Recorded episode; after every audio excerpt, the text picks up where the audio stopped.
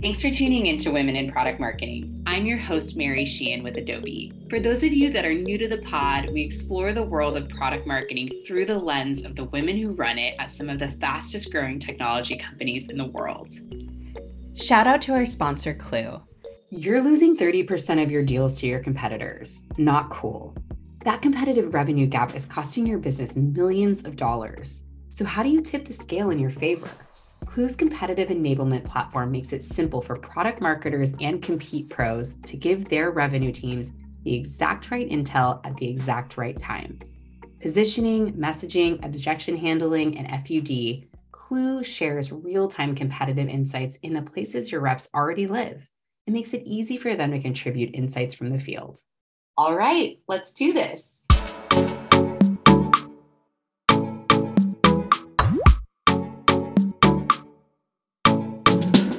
Hello and welcome to Women in Product Marketing. Today I have the pleasure to interview Jackie Palmer, the VP of Product and Industry Marketing at Demandbase. She is an expert in pricing, analyst relations, messaging and positioning, and strategy, and has been a leader at many companies, including Conga, SAP, Teradata, and more. Interestingly, Jackie made the switch from product management to product marketing, and I can't wait for you all to hear more about her experience today. Welcome, Jackie. Happy to have you here. Thank you, Mary, so much. I'm thrilled to be here. Well, let's start off with our first question of this season, which goes deep. And it's Can you share a time when you failed at something, either personally or professionally? Yeah, and you gave me the questions ahead of time. I was like, oh gosh, do I want to share a personal experience or a professional experience? And I mean, they're kind of interrelated, you know. I feel like as mm-hmm. you grow through your career, they get interrelated. And so the one that I sort of came up with that's the one that I regret most is back when I was just sort of getting started in really making that shift, as you mentioned, from product management to product marketing. I was given the request from my executive team to sort of put together a strategic business case for the product area that I was focusing on.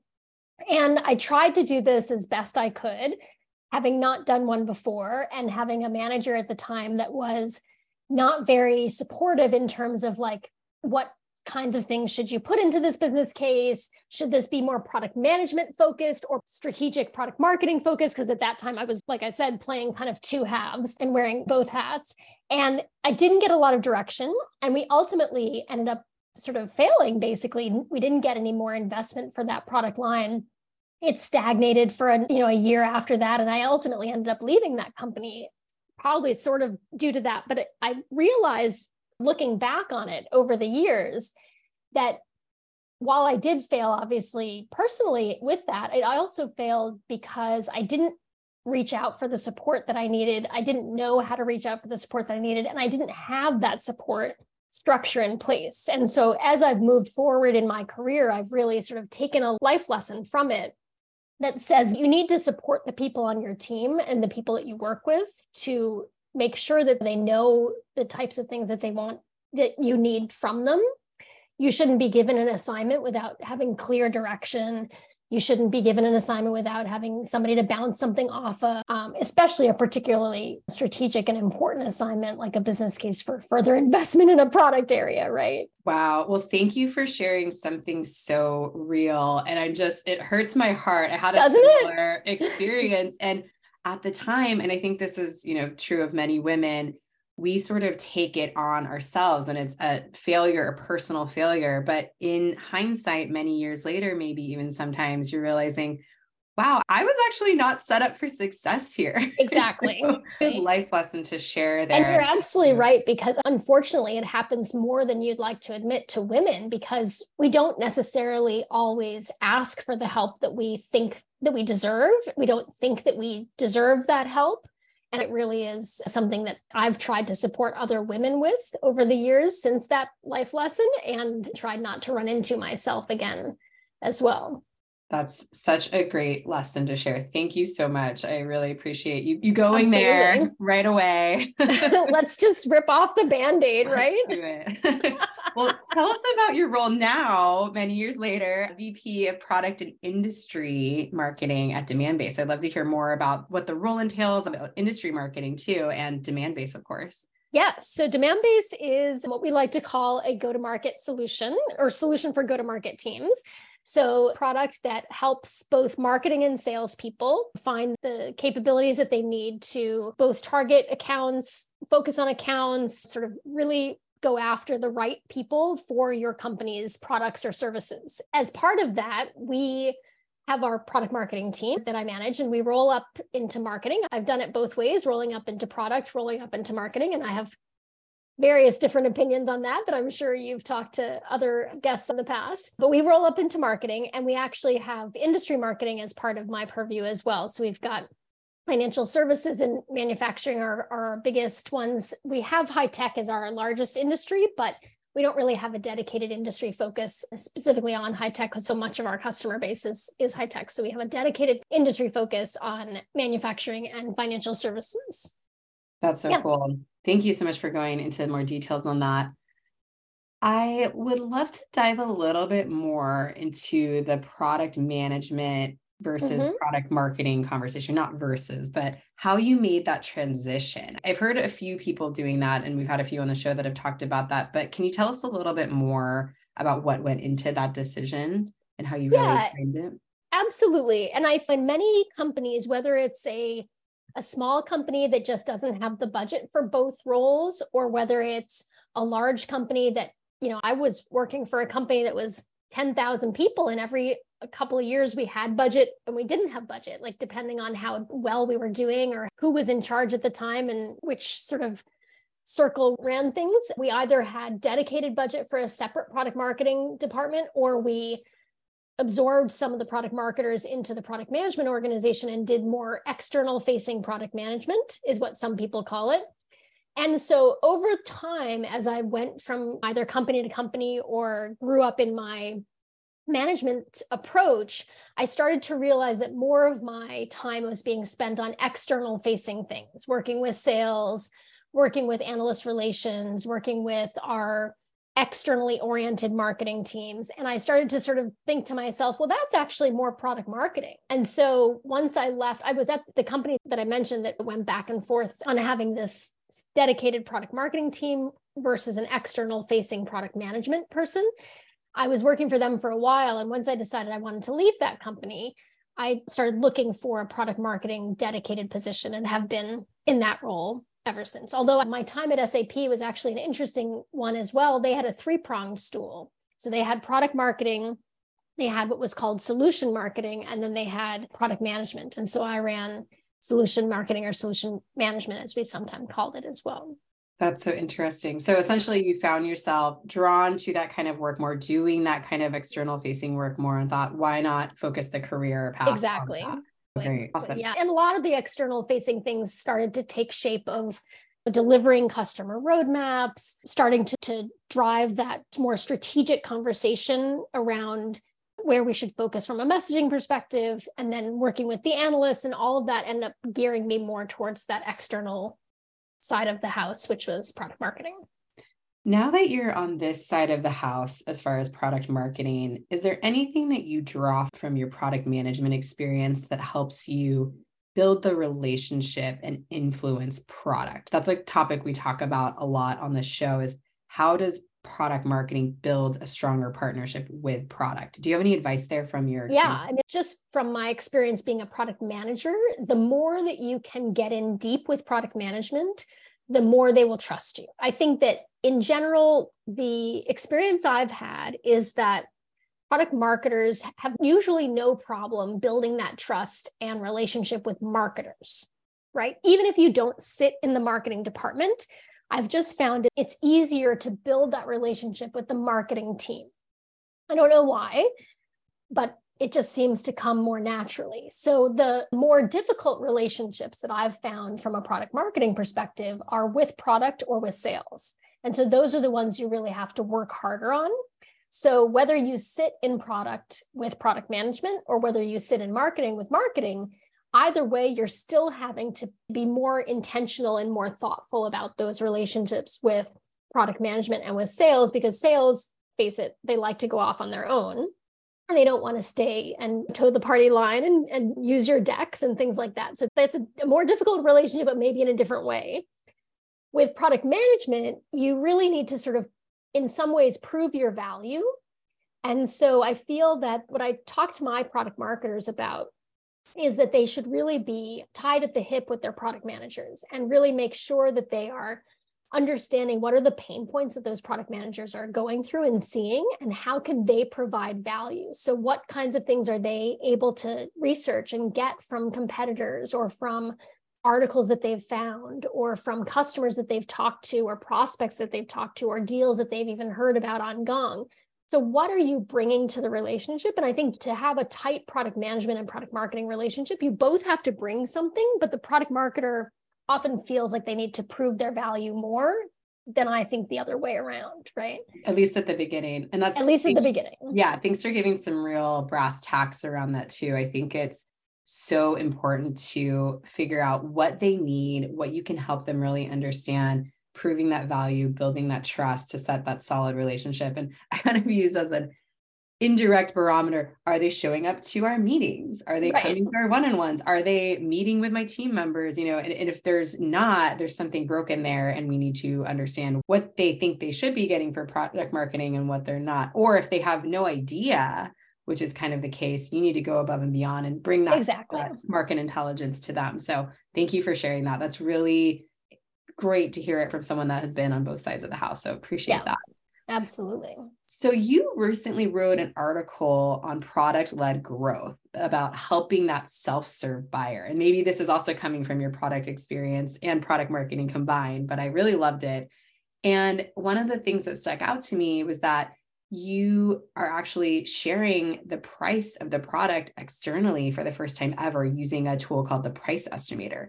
Yes. Can you talk a little bit about the process, PLG, it's such a hot topic right now, but I just love that because for those who haven't been on B2B, it might seem crazy to never show your price, but that's such a guarded secret for it a lot is of completely a guarded secret. You want, yeah, you wanted to go through the funnel of sales. So I thought that was just mind blowing that you guys took that step. So I'd love to hear more about that. And it took a lot of internal approvals. Luckily, my manager, our CMO, was very much behind it. And there's a lot of research lately. Product led growth is not just buying in product and upgrading in product, it's also about the concept of the self driven buyer, right? Mm-hmm. So it's not just the product led purchase, it also is around how are they researching how are they getting the information that they need and how are they sort of avoiding any and all contact with a salesperson before they get to even thinking about a purchase and so what we ultimately decided to do here at demand demandbase is even though we are very much a sales led organization today we only just recently launched our very first freemium product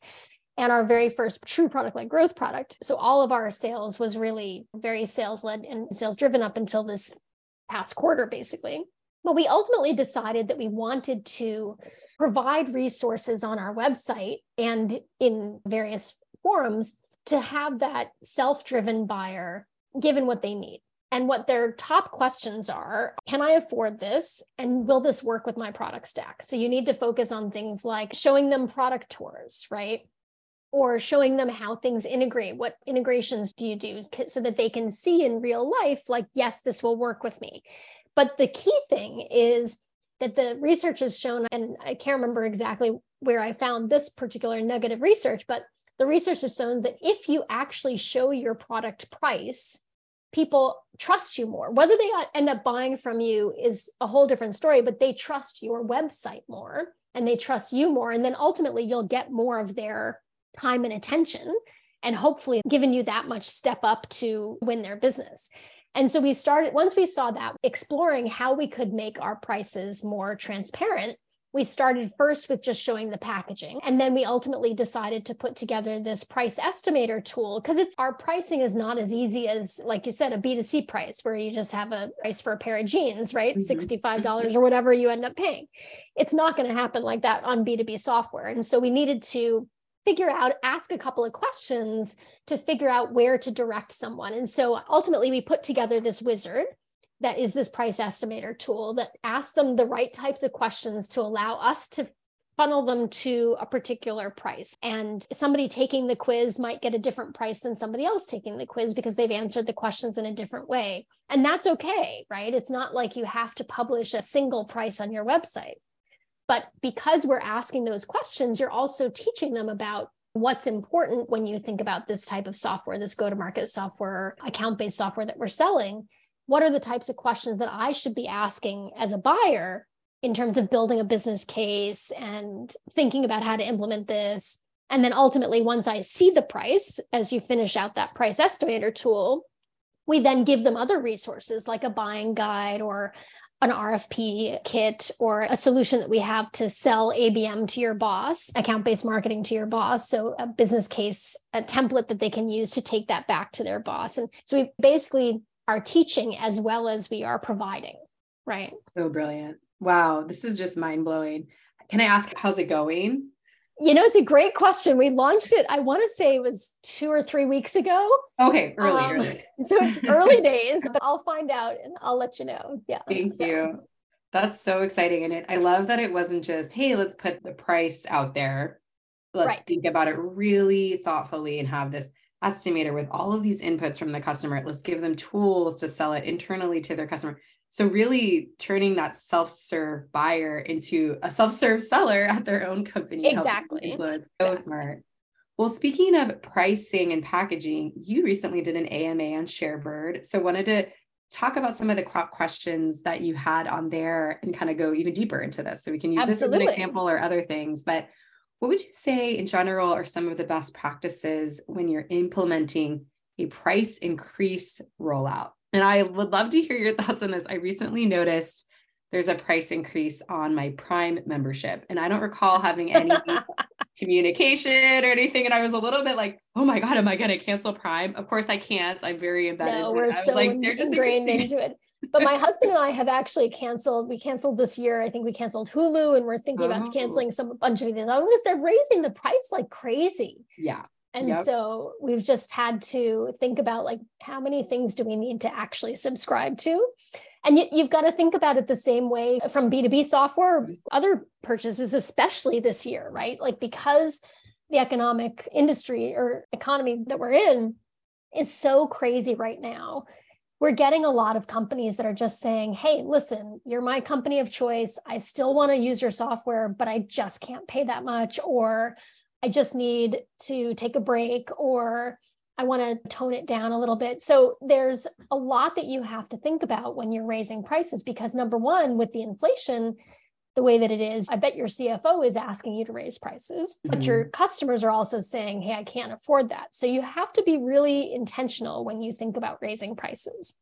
And it can't just be say, hey, let's try this out and see how it goes. It's got to be based in facts. And so, what I've always found when I'm looking at a price increase is you've got to get as much information as you can.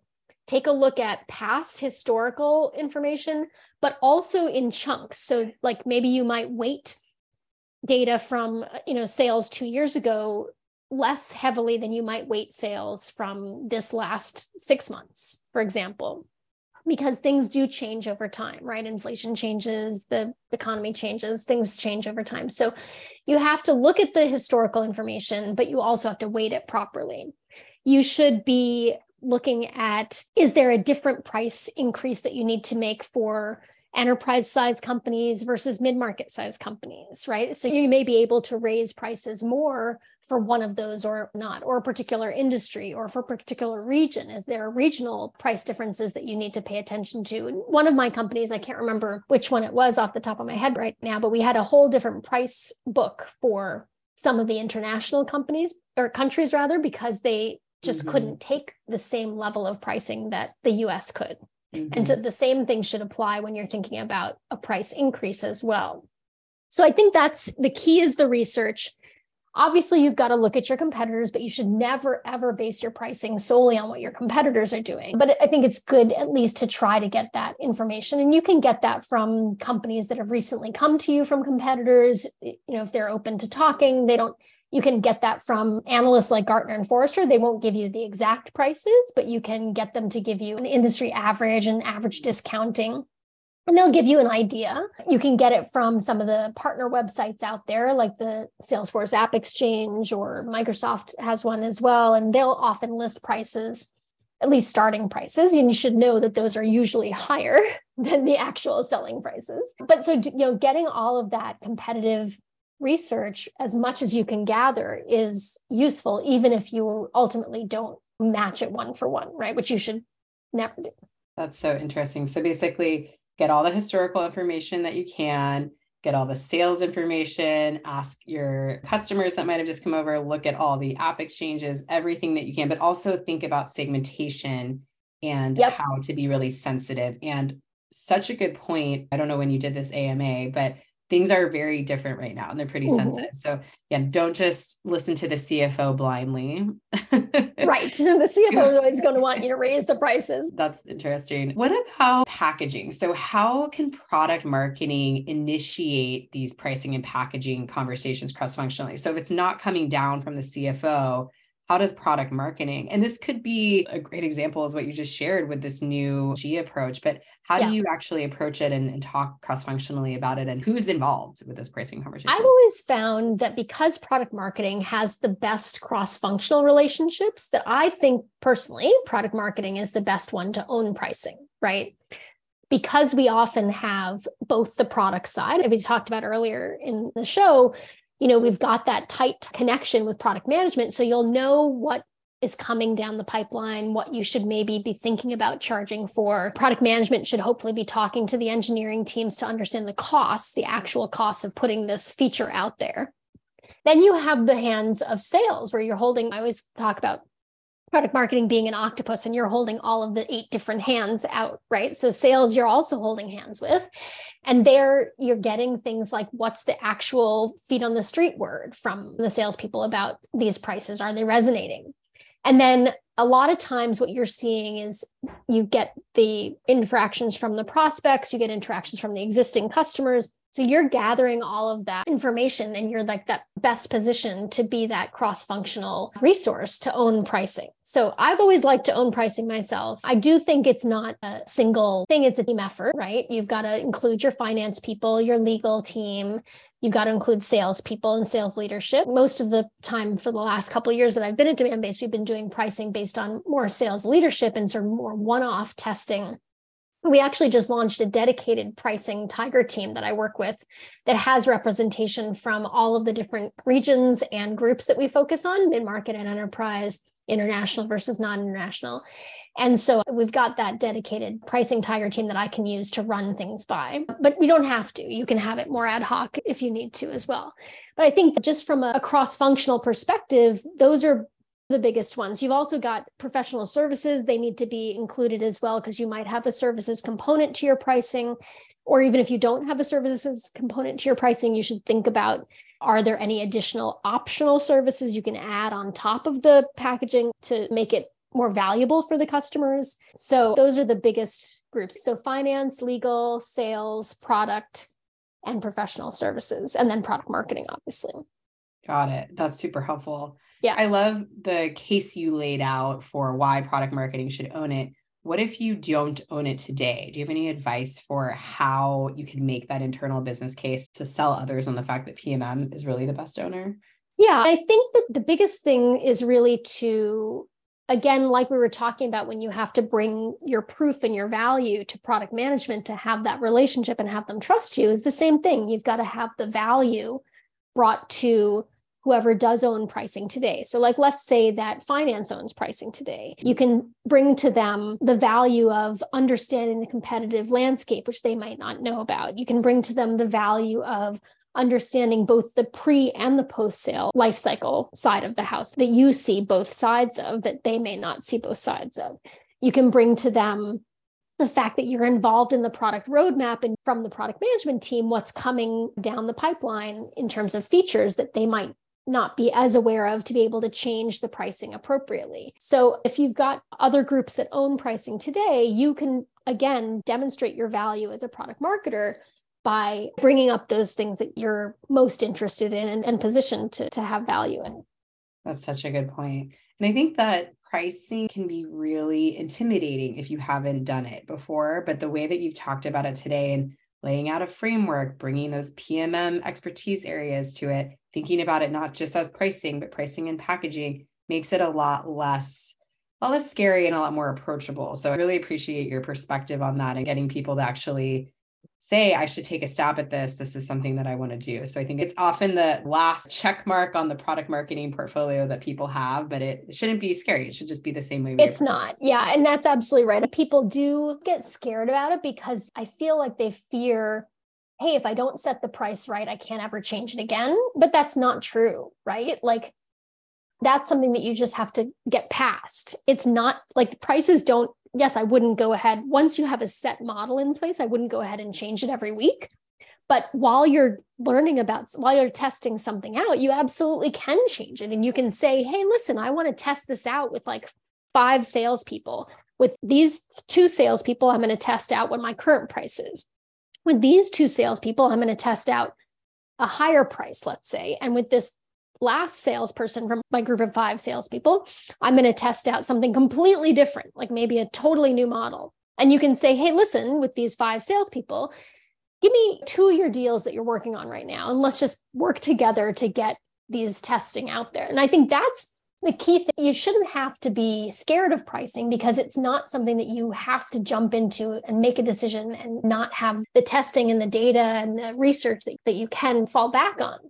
So that's the biggest thing is make sure that you've got data even if you have to create that data yourself by running a tiger team or a focus group or a, a something like that get the data analyze the data and then you can have that a better way to both bring it cross functionally and also to leverage it going forward i love that well thank you so much for sharing your expertise on all the things but especially on pricing and packaging today I can't believe it, but it's already time for our lightning round question. Okay. so First up, who have been your strongest mentors, product marketing or otherwise? So, interestingly enough, my current manager, our CMO, Jon Miller, is one of my mentors and has been for a long time. He and I worked together back in 99 to 2005. And he was actually the one that gave me my first opportunity to switch from at that time, it was professional services into product management. And then ultimately, I later switched into product marketing. And so Jon has always been a strong mentor of mine, both from just a product marketing perspective and also at navigating the B2B software market and particularly the MarTech and sales tech marketplace. So he's been a strong one for me. And then I have to look back to another old manager of mine, a gentleman by the name of Dave Panek, who now works at a product marketing consulting company. And he's just been a great supporter of my career over the years and always a great person to bounce things off. Looking obviously women in product marketing, I think one of the things that I've been missing from a mentor is having a true woman product marketing mentor. I haven't had that as much as I probably would like to have. So I try to play that role now for people that have worked for me because I haven't had it as much in my career. Well, that's what it's all about. This whole podcast, this whole community. Exactly. So thank you for giving back today and sharing your expertise. And we'll have to get you connected with some of the other women in product marketing from the show. Happy to. Happy to. All right. This is kind of hard to boil down, but what would you say is the one thing that has been most important to grow your career? I mean, I think it's probably the work life balance. You mentioned you're a mom. I am a mom as well. I think you've got to take everything with a grain of salt. You know, you do have the license to take a step back if you need to and to not go on that business trip if you need to go see your daughter's performance or something like that. There's a couple of things I've missed during my son's eighth grade graduation. I missed a big trip, but hey, I made that choice. And so I think that you have to know, especially as a woman, because I don't think that unfortunately it's not as gray area as much for men, right? But you have to be able to take that and know that even if you have to slow your career for six months or a year, whatever it ends up being, you'll get back on the swing of things and it will all come around and work out in the right place later. So I think that's probably the biggest thing that I've learned. That's wonderful. Thank you so much for sharing that and the boundaries and all the trade offs. And yeah, you've obviously been very successful in your career. So it's great to hear that you've been able to do that and be there for your kids and also and now now one of them's in college so it's oh. hopefully i succeeded that's what you want right? Hey exactly. made it that far. That's perfect. they made it far. Yeah. All right so in this post-pandemic world how do you network? Are you doing that yet? Are you virtually networking? Are you into this? What's your approach? Yeah, I tried to join as many things as I can. Like, so we're part of a couple of VC investors that we have over the X number of years that Demandbase has been around. We have some VC meetups with the other marketers on those portfolio companies. So I try to take advantage of those meetups. I try to go to Dreamforce for Salesforce and meet people there and just try to do that as much as I can. And now, lately, obviously, with the pandemic, it's been more virtual. And so you get these Slack groups that you've got going on. It's not great, but I think it's as best as we have for nowadays. So, yeah. Definitely. Yeah. yeah. I'm exploring myself all the different ways, the many Slack groups, things. Like yes. But All the right. problem with that always is like, when do you turn it off? Right. Yeah. Yes, definitely. So. All right. Well, last question for you why product marketing? For me, like I said, I, I, had made from product management to product marketing. It was because I liked the ability to see where things were landing more than I saw in product management. And so for product management, I'd put a release out there and I would hope and pray that I got some customers to talk to about how it went right. But in product marketing, I actually see all the steps and the sausage making that goes into that. So the marketing campaigns that we have to put forward for a release, the salespeople that are talking about that release and how are they selling that new product or that new feature that we've got, the analysts that ultimately make that particular product area. So from product marketing, for me, it's how are things being ultimately out received at the end of the line. And so I like that you can see, hopefully, to the end and create a new end if you need to for some place to land. So that's why I, marketing for me. I love it. I'm personally so glad you made the jump. And I know our listeners are too. And I'm sure your team at Demandbase is thrilled that you're a product marketing leader as well. But Jackie, thank you. This was such a rich conversation. I'm so happy to have met you and have you on the show today. Thank you so much. Me too, Mary. Thank you so much for having me. This has been super fun. This show is produced by Sharebird, the knowledge sharing platform for the fastest growing teams. It's the place to get on demand answers to your questions and learn from leaders in the top of their field. Want more advice and insights? Head to sharebird.com.